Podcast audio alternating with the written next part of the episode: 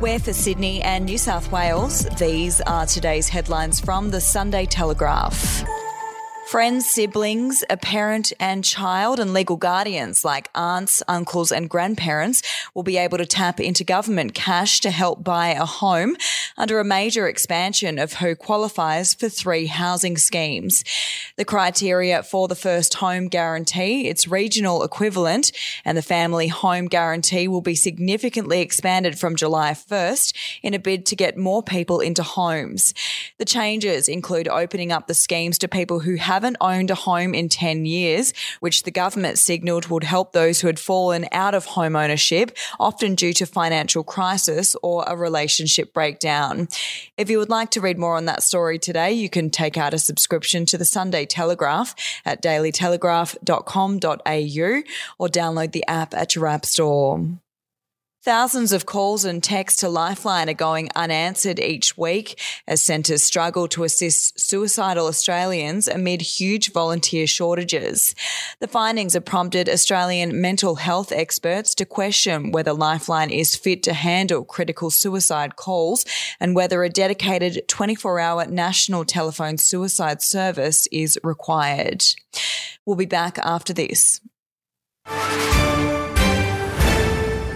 News doesn't have to be boring. The Brits have given Prince Harry a new nickname after yet another tell all interview. Oh, God, is it the Ginger Whinger? Let the team at news.com.au get you up to speed each day with their podcast, From the Newsroom. a couple were busted joining the Mile High Club. Well, I guess they can't fly Virgin anymore. Politics, sport, red carpets, royals. Get all the goss in just a few minutes. Follow From the Newsroom wherever you get your podcast from.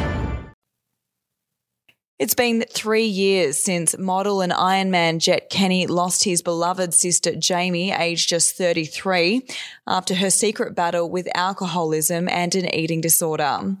Alarmingly, around one in every two Australian women are experiencing mental illness, but less than half are seeking help. And that's why in May, Kenny will be donning bright red lipstick to show his support for women's mental health.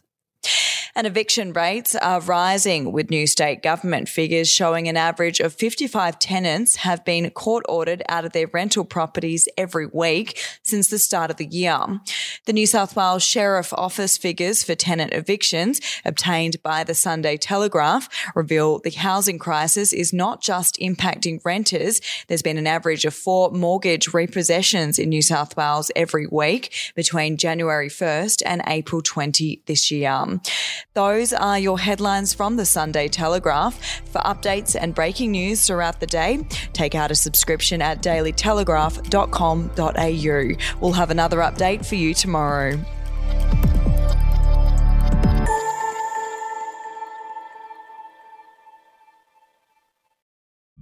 The podcast Faith on Trial looks into Hillsong, both in Australia and the US, and takes both the listener and hosts on unexpected twists and turns in the story of Brian Houston and the Singing Preachers. There are two incidents involving Pastor Brian. The Australian journalists uncovered a litany of alleged criminal behavior in the megachurch. Financial gifts were being given to the leaders of the church. Listen to Faith on Trial Hillsong ad free on Crimex Plus on Apple Podcasts today or wherever you get your podcasts.